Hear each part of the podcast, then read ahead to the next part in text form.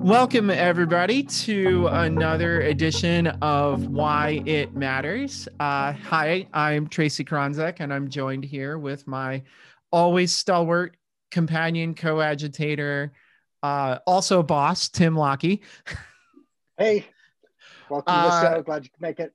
We are incredibly excited for today's conversation. Uh, this represents as much of a down-home kind of feeling conversation to, I think, me personally, as it does an, a completely new endeavor for, you know, what we've always assumed is true and false around our work in nonprofits and digital economies and impact. So without further ado, I want to turn it over to a longtime friend and mentor, Kevin Bromer, who is, I'm going to read your title right off the website, Executive Director, Head of Technology and Data Strategy at the Balmer Group in Washington. Uh, Kevin, tell us a little bit about that and what you're doing right now. Yeah, uh, absolutely. First of all, uh, uh, Tim, Tracy, thank you both so much for, for having me. Really appreciate it. And uh, it is uh, an honor to continue to get uh, the opportunity to spend time with you both. Um, really, really glad to do that. Um, but so, yeah, uh, it's a long title. Uh, so I try and always keep it short. So you just go like tech and data. Um, but yeah, the, the role uh, is really a, a new role at Balmer Group. And Balmer Group obviously is really a relatively new organization as a whole. But my job, Uh, I really say, is sort of um, uh, two things that I really do at Balmer Group. Uh, first and foremost is really my job is to help support our colleagues in the overall Balmer Group, uh, Balmer Group mission, uh, which is really focused on socioeconomic mobility for uh, underserved communities kind of throughout the greater United States. And, you know, I do that by helping to make sure that my colleagues are making smart investments in technology and data projects, both with local and state government, as well within the nonprofit community, uh, and really help to provide whatever level of expertise and guidance I can to those projects, uh, to those uh, program officers, to those executive directors who are my colleagues at Balmer Group. So that's kind of about fifty percent of the job, is just sort of uh, giving a little bit of the uh, technology project sniff test, if you will, right? This, this, this seems about right. I'm not so sure these folks over here have any idea what they're talking about. Let's, let's ask some more questions about this one, right? So that's about, that's about half the job. Um, The other half of the job is really about, um, you know, my own set of investments around technology and data and how we as an organization sort of buttress and support the overall technology sector, both for those nonprofit organizations who are doing the really hard work on the ground and wherever relevant, you know, what we sort of colloquially think of as kind of B two C, right, and supportive issue areas that are directly impactful to citizens in the United States. Uh, and so things like uh, the digital divide uh, is a really a burgeoning area of work for us, and not just connectivity or and access, but affordability and digital skill building, sort of all three legs of the stool that, that you need to take somebody from a, a place of, uh, of not having those skills to being sort of a fully formed digital citizen in, uh, in this country in the modern age. Um, we also think a lot about benefits access as well around that. So how do we, you know, you, you saw that in the course of the pandemic, everybody's old COBOL system sort of keeled over as yep. uh, unemployment insurance came came due for everybody, right? And we we pulled out all of the uh, all of the uh, folks with the long gray ponytails to come back and and, re, and remember their Fortran skills and.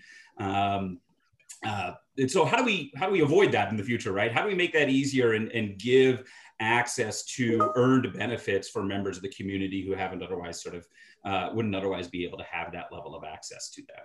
Uh, and then, of course, the, the final piece of that, and within my own portfolio, is thinking about the broader field of technology as a whole, uh, and what can we do as a funder uh, to help sort of buoy, buoy that field uh, and build capacity within nonprofit organizations, build capacity within the nonprofit sector. Uh, again, not just for the sake of building capacity, that's incredibly important, uh, but because those organizations are the ones that are really impacting lives on the ground in very significant ways. Uh, so it's a, it's a dual mandate, um, it's a dual job, and that's part of, frankly, for me, what makes it such a uh, exciting place to be, because it's, you know, we're, like I said, we're a young organization, still evolving, still changing, and it's a great time to be a, a part of defining what we want that future uh, to look like and that mission to look like.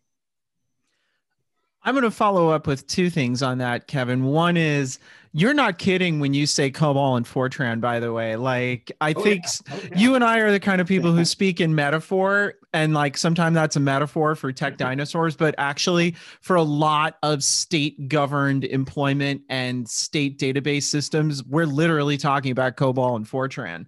Uh, but the question that I want to ask you to dig into more is, you talked about obviously bridging the digital divide as a key component to the work that Balmer Group is trying to do. And I feel like right before we hit record on this thing, we had started with a, we had started down the path of what are the factors that are contributing to that digital divide, and, and what are the actual remediations? And I think, you know, I've always personally said, like, golly, if I could make one hundred twenty-five thousand dollars a year doing tech for a nonprofit, I'd never leave a nonprofit. But salary is one of the. So the question is, is what are the components that you're looking at that are more holistic than just a single dollar amount? And how are you measuring them? Or have you not gotten there yet? Well, yeah, there, there, there's a lot there, right? And I, and I think you can think about the digital divide in a, in a lot of different ways, right? So, I mean, I think at a at a basic level, you know, we sort of think about the, you know, the estimated sixteen point nine million kids who don't have regular access to uh, to learning technology in the school, and that was pre-pandemic. Um, we'd like to think that number is getting a little bit better. The reality is, is, is we don't know, right? Um, you know, as, as, a, as a colleague put it, we've just spent the last year conducting the biggest experiment in digital connectivity across the United States in history. And we have no idea what worked. We, we've got yeah. anecdotal evidence. We might have regional evidence, or sort of can draw a circle around a community and say, this program we think was effective for this community. Uh, but we really don't know all of the answers to that. And so I think that in and of itself, we're in a period of, of discovery in terms of figuring out, okay, we just, we just shot a whole bunch of bullets at this problem, right? We just tried a whole bunch of different things.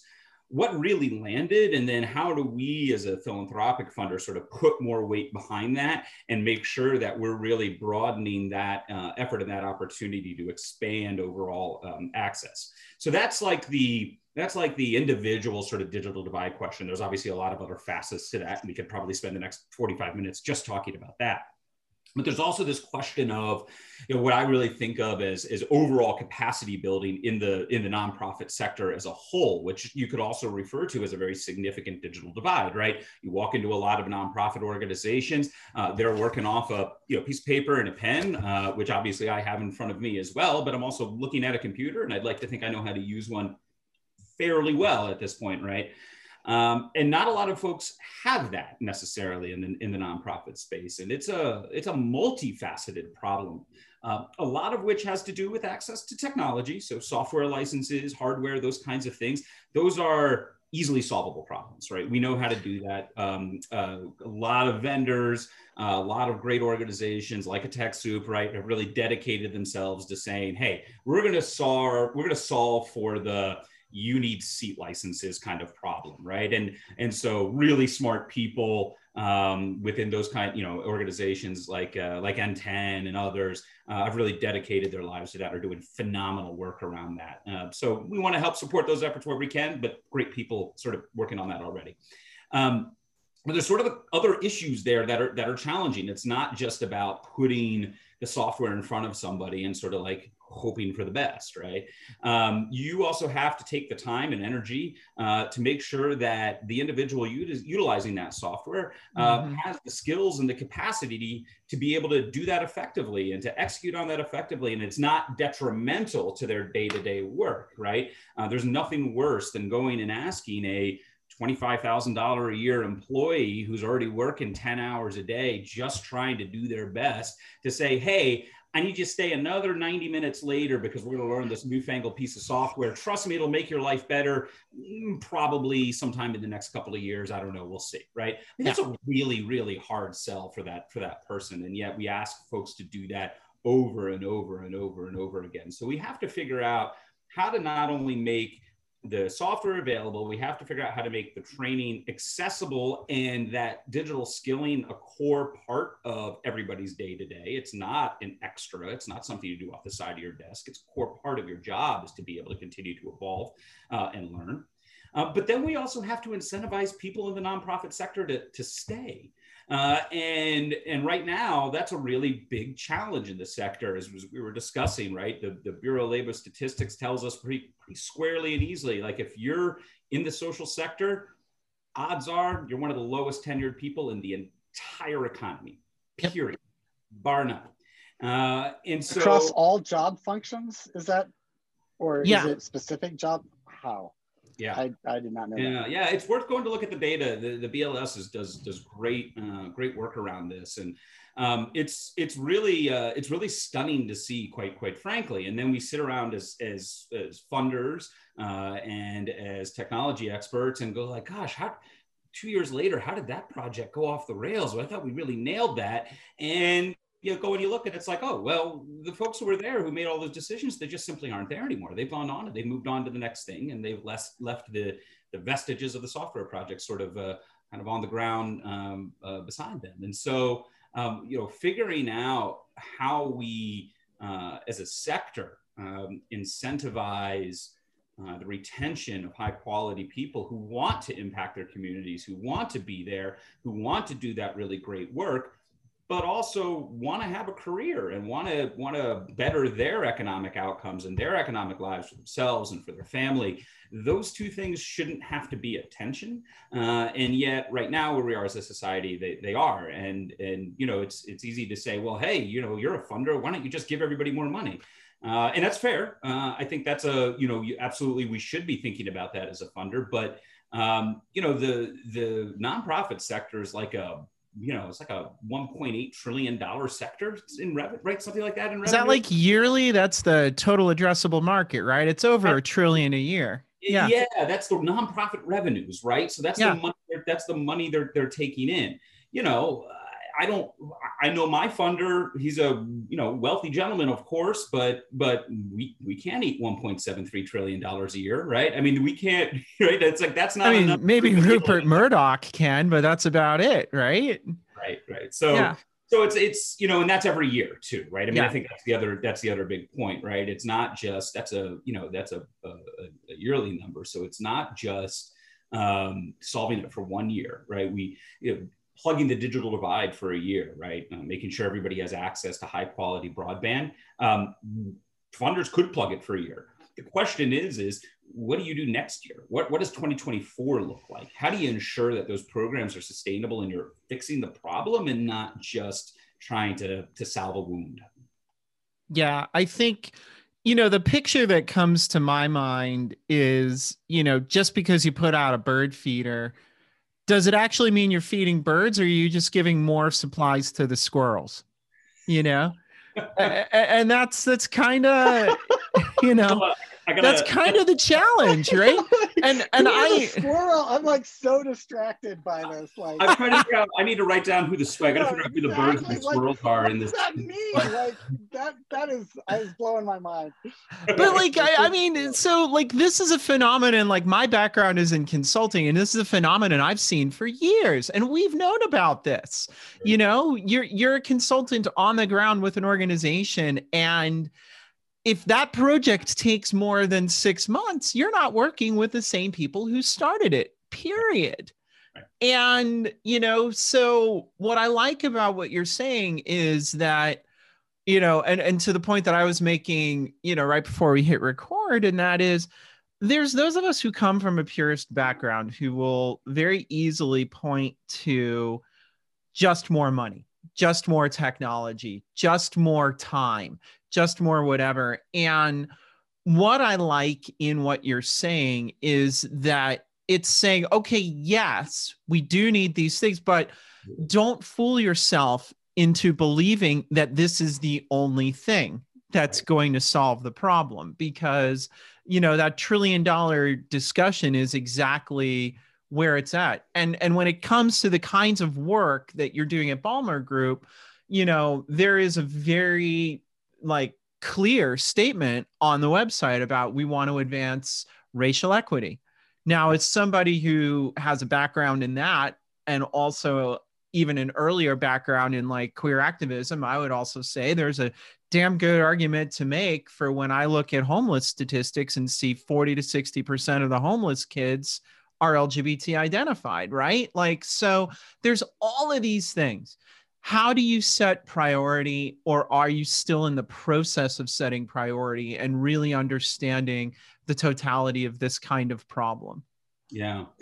Yeah, it's a, it's a really good question. So I think, first of all, you know, I think, as I mentioned, we're, we're a young organization. And so, you know, a, a lot of what's happening right now for us is, hey, let's keep doing the, the good things that we want to do, right? And the good things that we believe are going to be uh, impactful and beneficial for the sector as a whole, uh, but also be constantly in this state of sort of reevaluation of, Uh, or do we have the right set of priorities? Are we thinking about these things in the right way? Are we being uh, responsive and agile to the moment, but also continuing to stay strategic and long-term uh, kind of in our outlook and, and how we do that? So, um, you know, it's definitely that, that constant internal conversation that, you know, to be quite frank, is fun. I mean, it's really interesting as somebody who Um, has long sort of viewed myself as wanting to sit at sort of that, that nexus of the nonprofit and the philanthropic and the technology sector as a whole.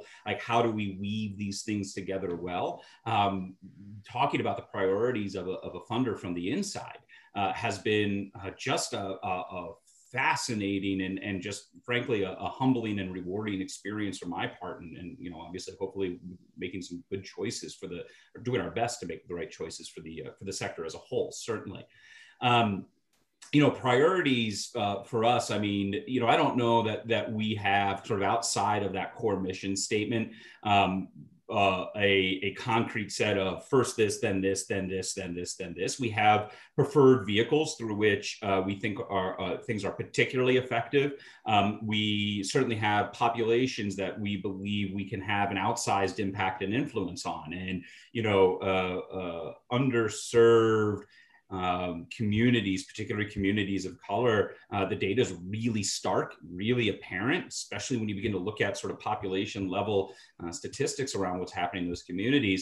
In and and uh, and the role that you can have as a philanthropist in really um, bending the outcomes in really positive ways for those communities, uh, I think is um, Uh, very much always at the front of our mind around that, right? Very much how we how we kind of uh, think about and approach that work. Um, the vehicle through which we do that as well, I think, is something that we have uh, uh, organizationally prioritized, and, and really thinking about um, kind of what we refer to as kind of the power of, of place, right? This idea mm-hmm. that, um, you know, nothing about us without us, right? If you think about some of those, you know, community data involvements, I'm sure you've heard that expression before, right? Uh, and that's a really powerful and, and meaningful uh, expression in my mind, because what it means is our job as a funder is not just to fund, you know, the, the, the large nationally scoped organizations, but it's to partner with place-based partnerships, either through networks or through individual community partnerships, who can really look at um, a community and recognize that in order to address digital divide, we have to also address um, the early childhood education elements that are, you know, that are are are, um, are putting kindergartners into kindergarten in that community without any exposure whatsoever to digital skills. And we have to look at uh, after school programs that are providing support for elementary school students who have working parents and ensuring that they are properly funded. And we have to look at food programs and food insecurity in these communities, right? It's, it's this recognition that um, community problems are not singly faceted, and these things are uh, really irrevocably interlinked uh, and, and can have, you can really create um, positive spiral effects, uh, positive knock-on effects when you begin to impact multiple places at a time. Right. We're, um, you, were, you were talking about that, and it made me think of a, a an issue that's come up with a client that is a really great issue and, and, and challenging to think through. And I don't know that we've talked about this, Kevin, but uh, about a year and a half ago, I looked back at the first decade of our work with Now It Matters, and I just did not feel confident that what we were doing is actually creating organizational change. Mm-hmm. And so uh, spent about six months just researching how could we do this differently, came up with a different methodology for approaching, not implementing technology, but implementing change and then managing technology. Um, and so, you know, all of that to say, there's a theory of change we're pursuing. And, you know, uh, what we found though, is that we are seeing success at an organizational level. So first thing here is when you're talking about uh, staff turnover, that isn't a problem everywhere in the organization, because there are, that organization has saturated in what it does. And so it isn't new. So if they've got a new program person that's coming in, it doesn't interrupt the programs because they have that defined as part of the organization. Technology has been such a set aside piece of what they do that it just hasn't been embodied by organizations. So we think that organizational change is at the center of this so that it doesn't just rest with one or two people that transition on. That said, we, you know, the one of the obvious places to start on this is fundraising and development, right? So, and we've been working with an organization that has really started to advance in this area. And it's putting pressure on the digital divide because the staff that are working in that area are now so much more efficient than the other staff that don't have that background in the platform that we're introducing for them. And so we've, we've ended up needing to hit pause for a minute to say, what do we do to make sure that program staff, some of whom don't have laptops or internet at home or even smartphones, and for whom we, there, there just needs to be a body of information here, just exactly what you were saying, that needs to happen. And uh, before we start proceeding, um, the executive director's story on this I thought was great, was like, if you have a flat tire, you stop the car and you fix it first. And right now we've got a flat tire because we are speeding down. Some of us are, are much faster than others. And he, he was sitting in on a training um, that we had hosted, and he said, I know that there are a number of staff that don't know what we're talking about and don't feel comfortable saying so. And, and it was just uh, at multiple turns, it just started to expose a lot of bias in the way that even Now It Matters implements and the way that technology is introduced. Um, and so I, I think it's interesting, even if you start getting that right, actually what you're going to find is you may need to slow down even more. Well, yeah. And, and, you know, in a lot of ways, Tim, it sounds to me like the organization you're talking about is light years ahead of a lot of organizations, because it seems like they have that executive buy-in in, hey, look, this is the direction I need to steer this organization. I know this is where we need to go. I'm having a hard time bringing everybody with me. I think far too often, and I know this has been your experience as well, uh, a lot of times that change either happens from the bottom up, Uh, and then it becomes a, a contentious challenge.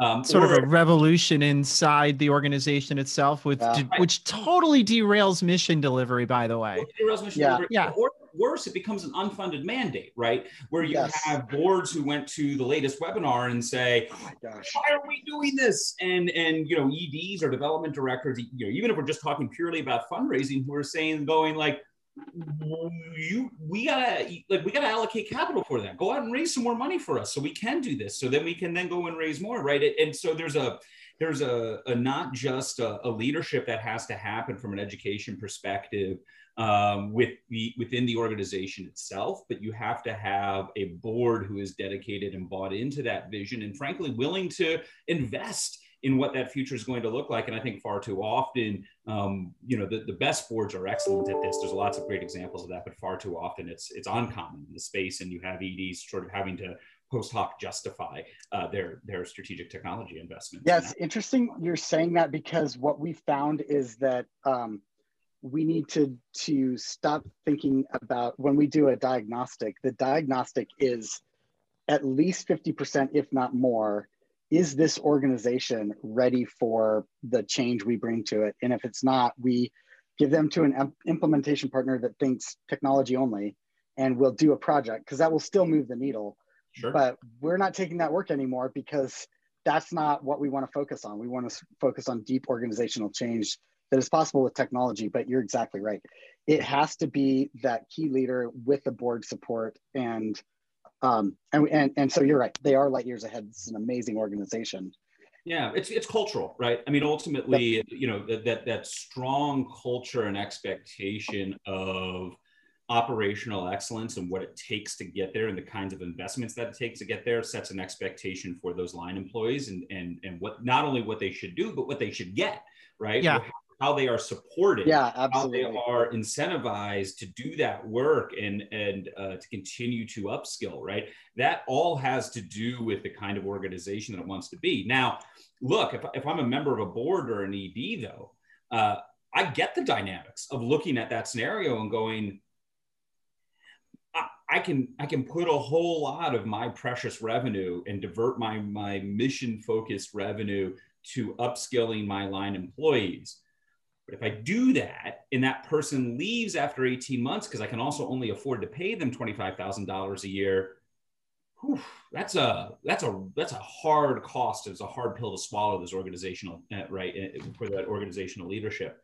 And, that's and those, feeding yeah. a squirrel, by the way. Yeah.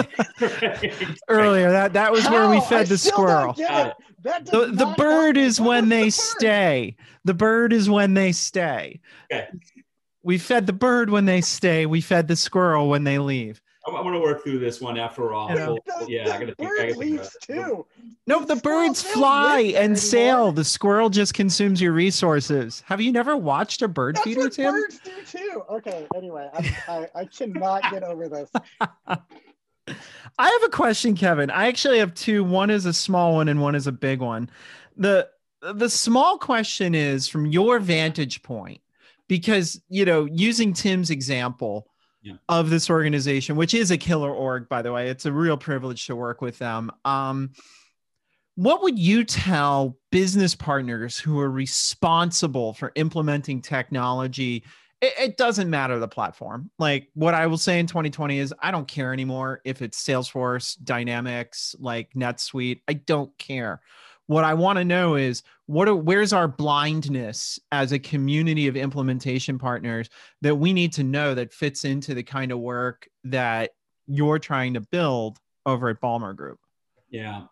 Well, I think there's I think there's a couple of things uh, that, uh, you know, and, and I don't think I mentioned at the top, and I'm sure many of your listeners probably know, I spent the last decade uh, prior to coming to Balmer Group at, at Salesforce. So, I'm, you know, I'm certainly familiar uh, with what it's like to be kind of on the inside, on the, on the, uh, on the vendor end of things.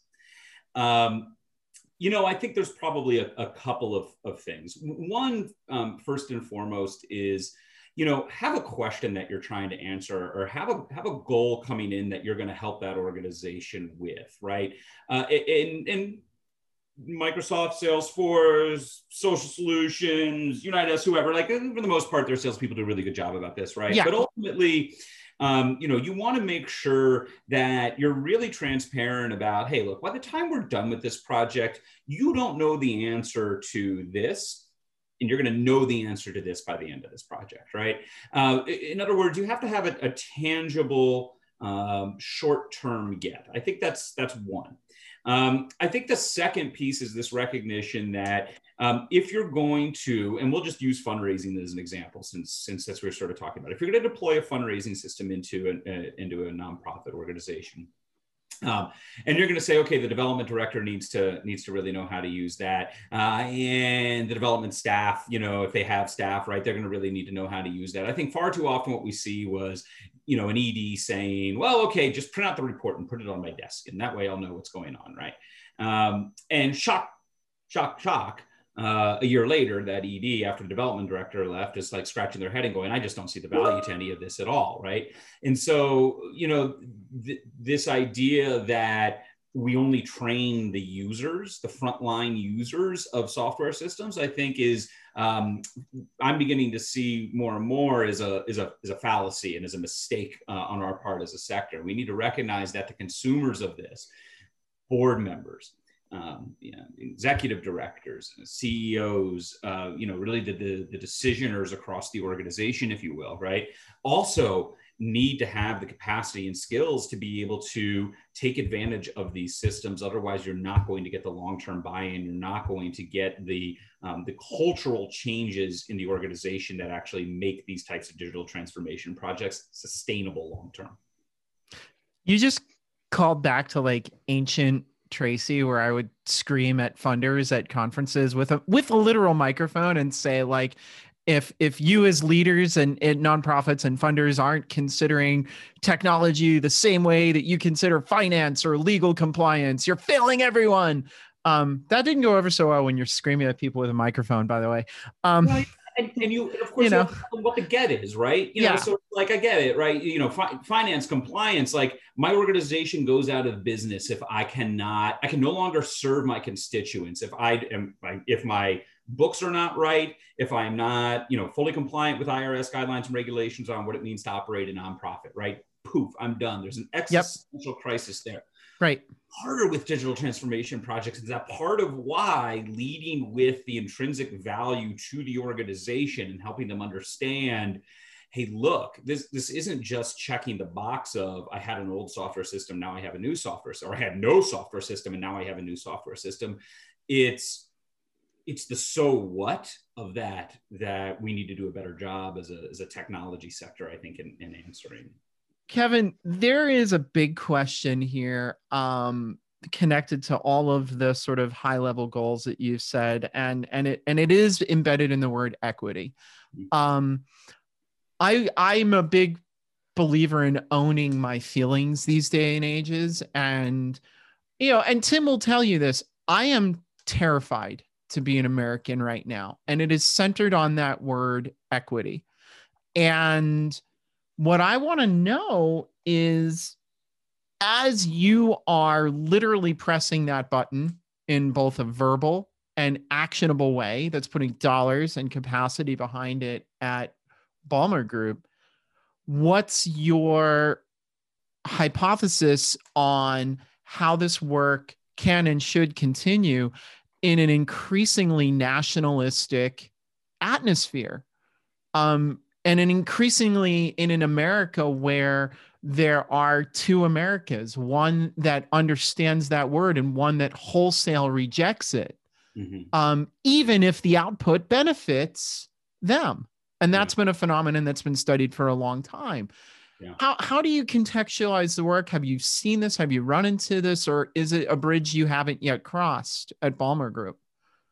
Yeah, you know, um, uh, certainly a little bit. Um, you know, and we, we're not a political organization. Uh, we um, are very um, aware uh, of the voice that we have and very aware that there are perspectives on, on all sides of the aisle uh, as an organization. Um, And so we want to fully kind of acknowledge that. Um, you know, at the same time, you know, there used to be the old expression, right? All politics is local. Uh, and, and it's funny, right? Because I think what we've seen over the course of the last really probably more than four years, probably about twelve years or so, yep. take, is that that's increasingly not that. true, right? That, right. that in fact, increasingly politics um, is a national game, right?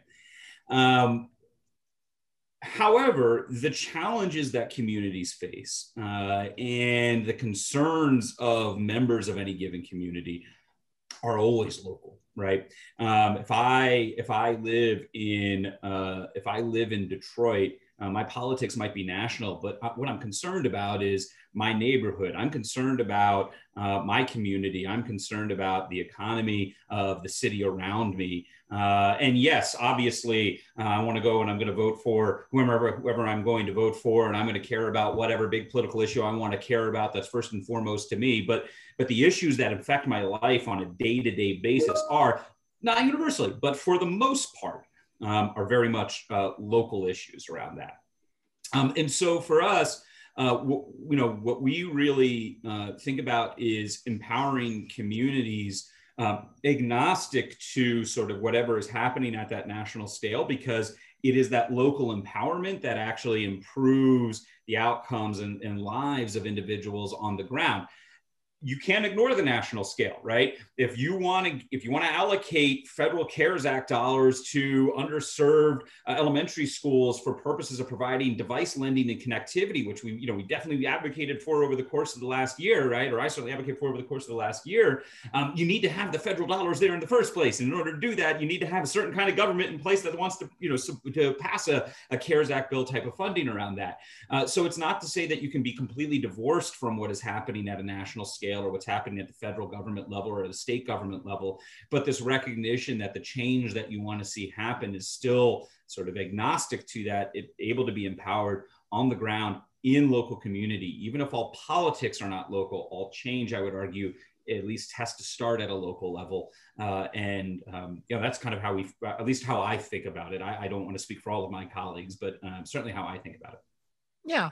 I mean, that makes sense. I, I, I, you know, to Tim's story about working with a client, I also was working with a client here, different one. And all they're trying to do is literally replace clunker cars with more fuel efficient, less polluting vehicles. And, you know, they've had to also consider the nationalization of politics in their work now, because you know, they're going to work equally in rural red states as they are deep blue inner cities. And, you know, I like that analysis. I just, you know, I am going to be fascinated to see how much a very polarized country comes up in these conversations, right? Because, God, you know, I don't know what else to say, right? Like, I, I don't know what else to do other than to just try and do good work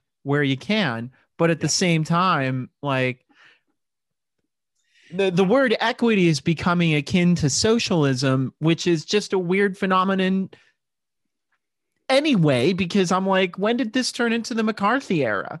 Right? So. Yeah. And, and, you know, and I think for, for us as an organization, you know, I think people very quickly get get into their political corners, right? And and, and understandably so. And, and I certainly have uh, my own political corner that I would uh, that I would assign myself to. Um, um, you know, ultimately though, um, you know, this is all this is all fifty-two forty-eight country, a fifty-one forty-nine country, uh, and you want to have impact, a positive impact on people's lives. Uh, agnostic to their politics, agnostic to their national yeah, politics. That's right. And so that's right. In order to do that, um, you have to acknowledge everybody's right to an opinion, even if you think it sucks. Uh, and that's, you know, uh, especially as a, as a, as a funder, uh, it is critical uh, for us to, to, to maintain the focus on, uh, on, you know, this idea of equity. Absolutely. Uh, which I don't think should be a controversial uh, topic. This, you know, equality under the law is good. Equality of outcomes is not necessarily what we want, right? Um, to, you know, right, exactly. Right? Yep. But equality of opportunity and equity in opportunity, and understanding that, uh, you know, me who uh, grew up in a, uh, you know, I was very middle class. I wasn't affluent by any stretch, but a middle class sort of suburb, right? Then I had a, an eighty eighty-six uh, at home in nineteen eighty-six, right? When I was six or seven years old, right? Uh, and, and that opened doors for me, you know, unbeknownst to me at the time, later on in my life, Uh, that was absolutely a result of that middle-class privilege of having a computer on my desk in, in the eighties.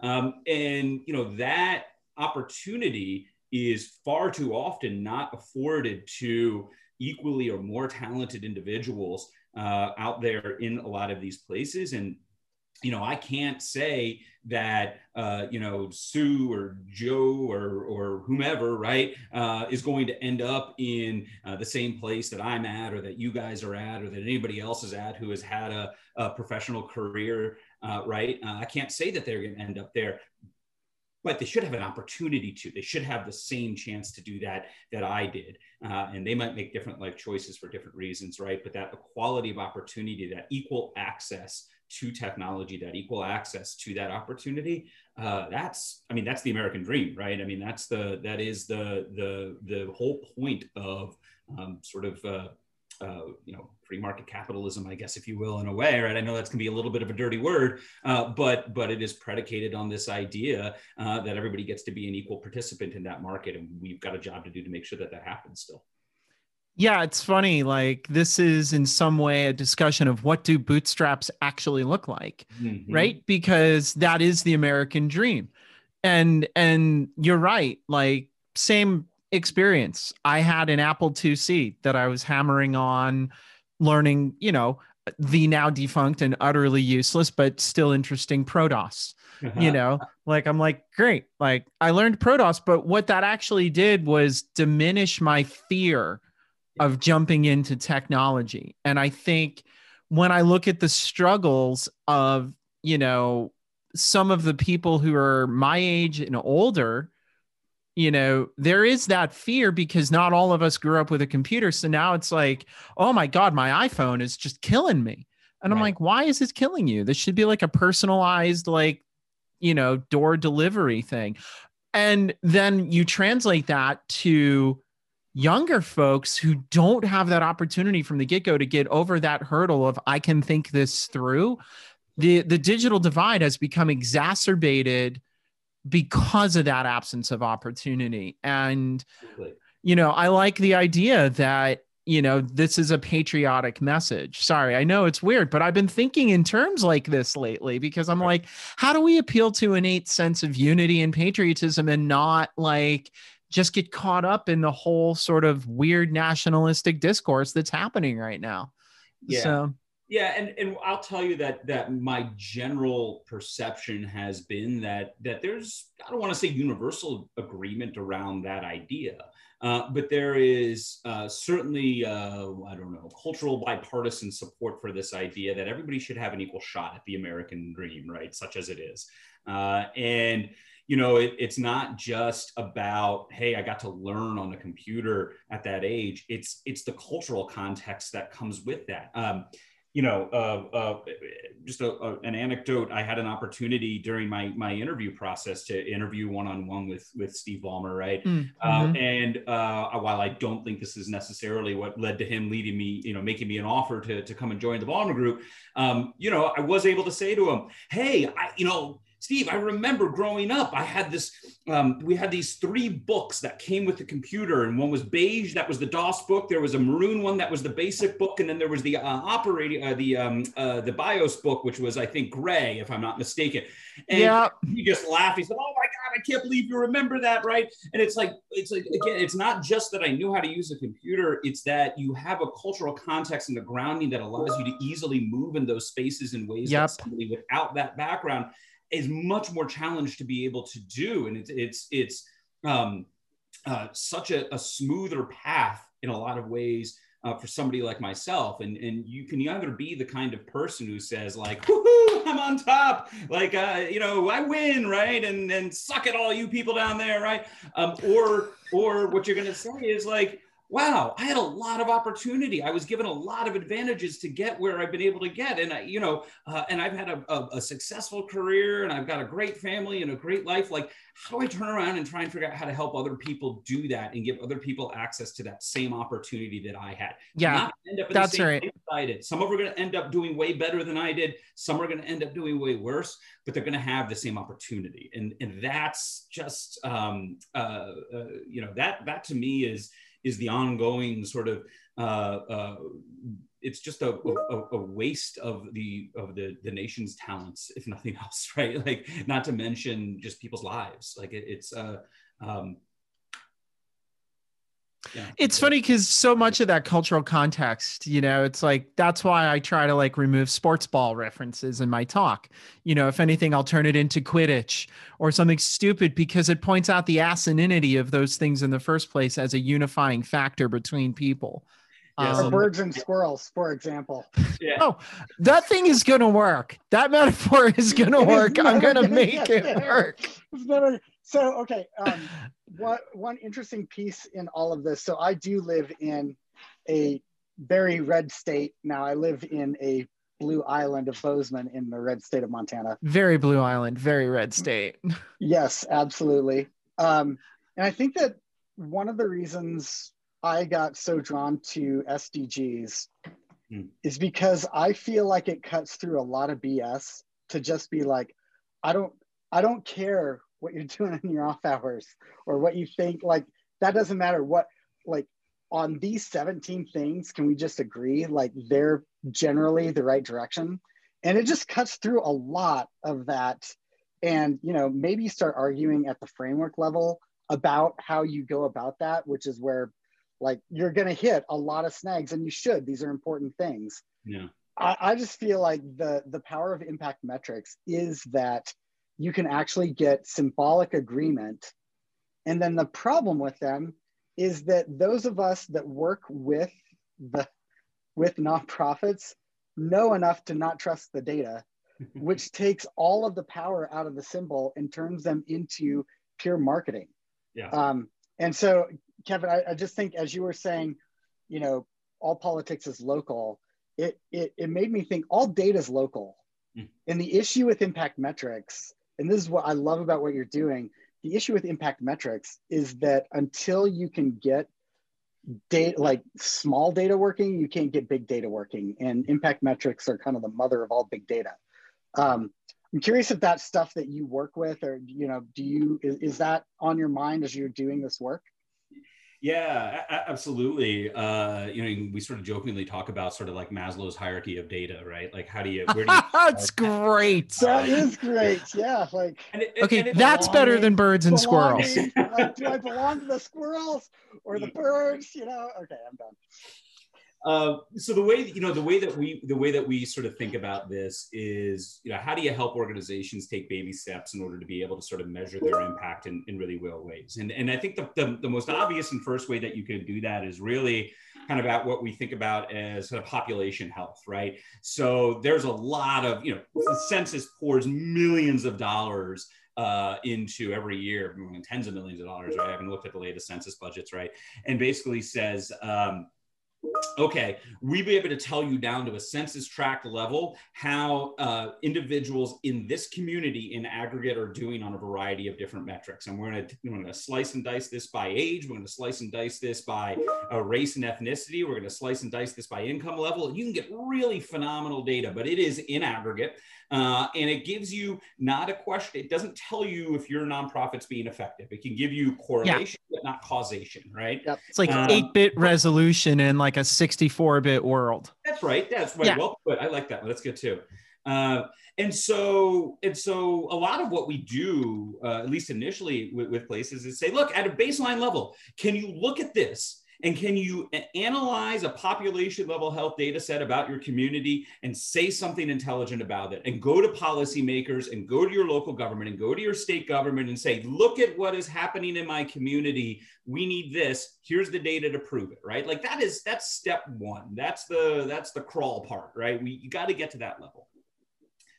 Step two, in my mind, is really about uh, what we would call sort of program data or, or organizational efficiency data, right? How well are we operating as an organization? How many people are we impacting? Uh, who are they? Um, and here's where you can, can really begin to not only Uh, collect data for the purposes of improving how you run your programs in an organization, but you can begin to think about how those uh, how those impacts are correlating back to uh, that population level health a little more cleanly and clearly, right?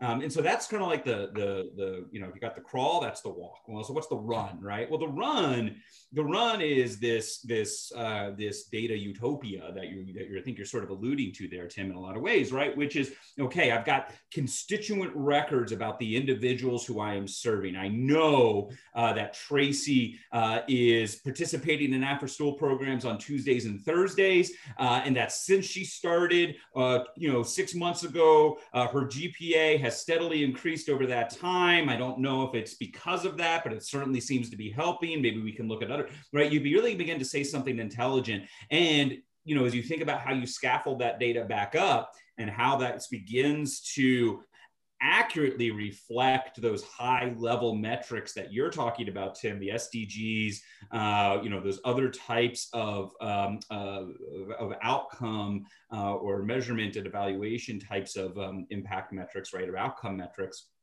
Um, that's that's the that's the gold right there, right? Like when when that data can truly begin to scaffold and you can really start to say very intelligent things about the impact of your programs on individuals' lives and how that is changing their longer term outcomes.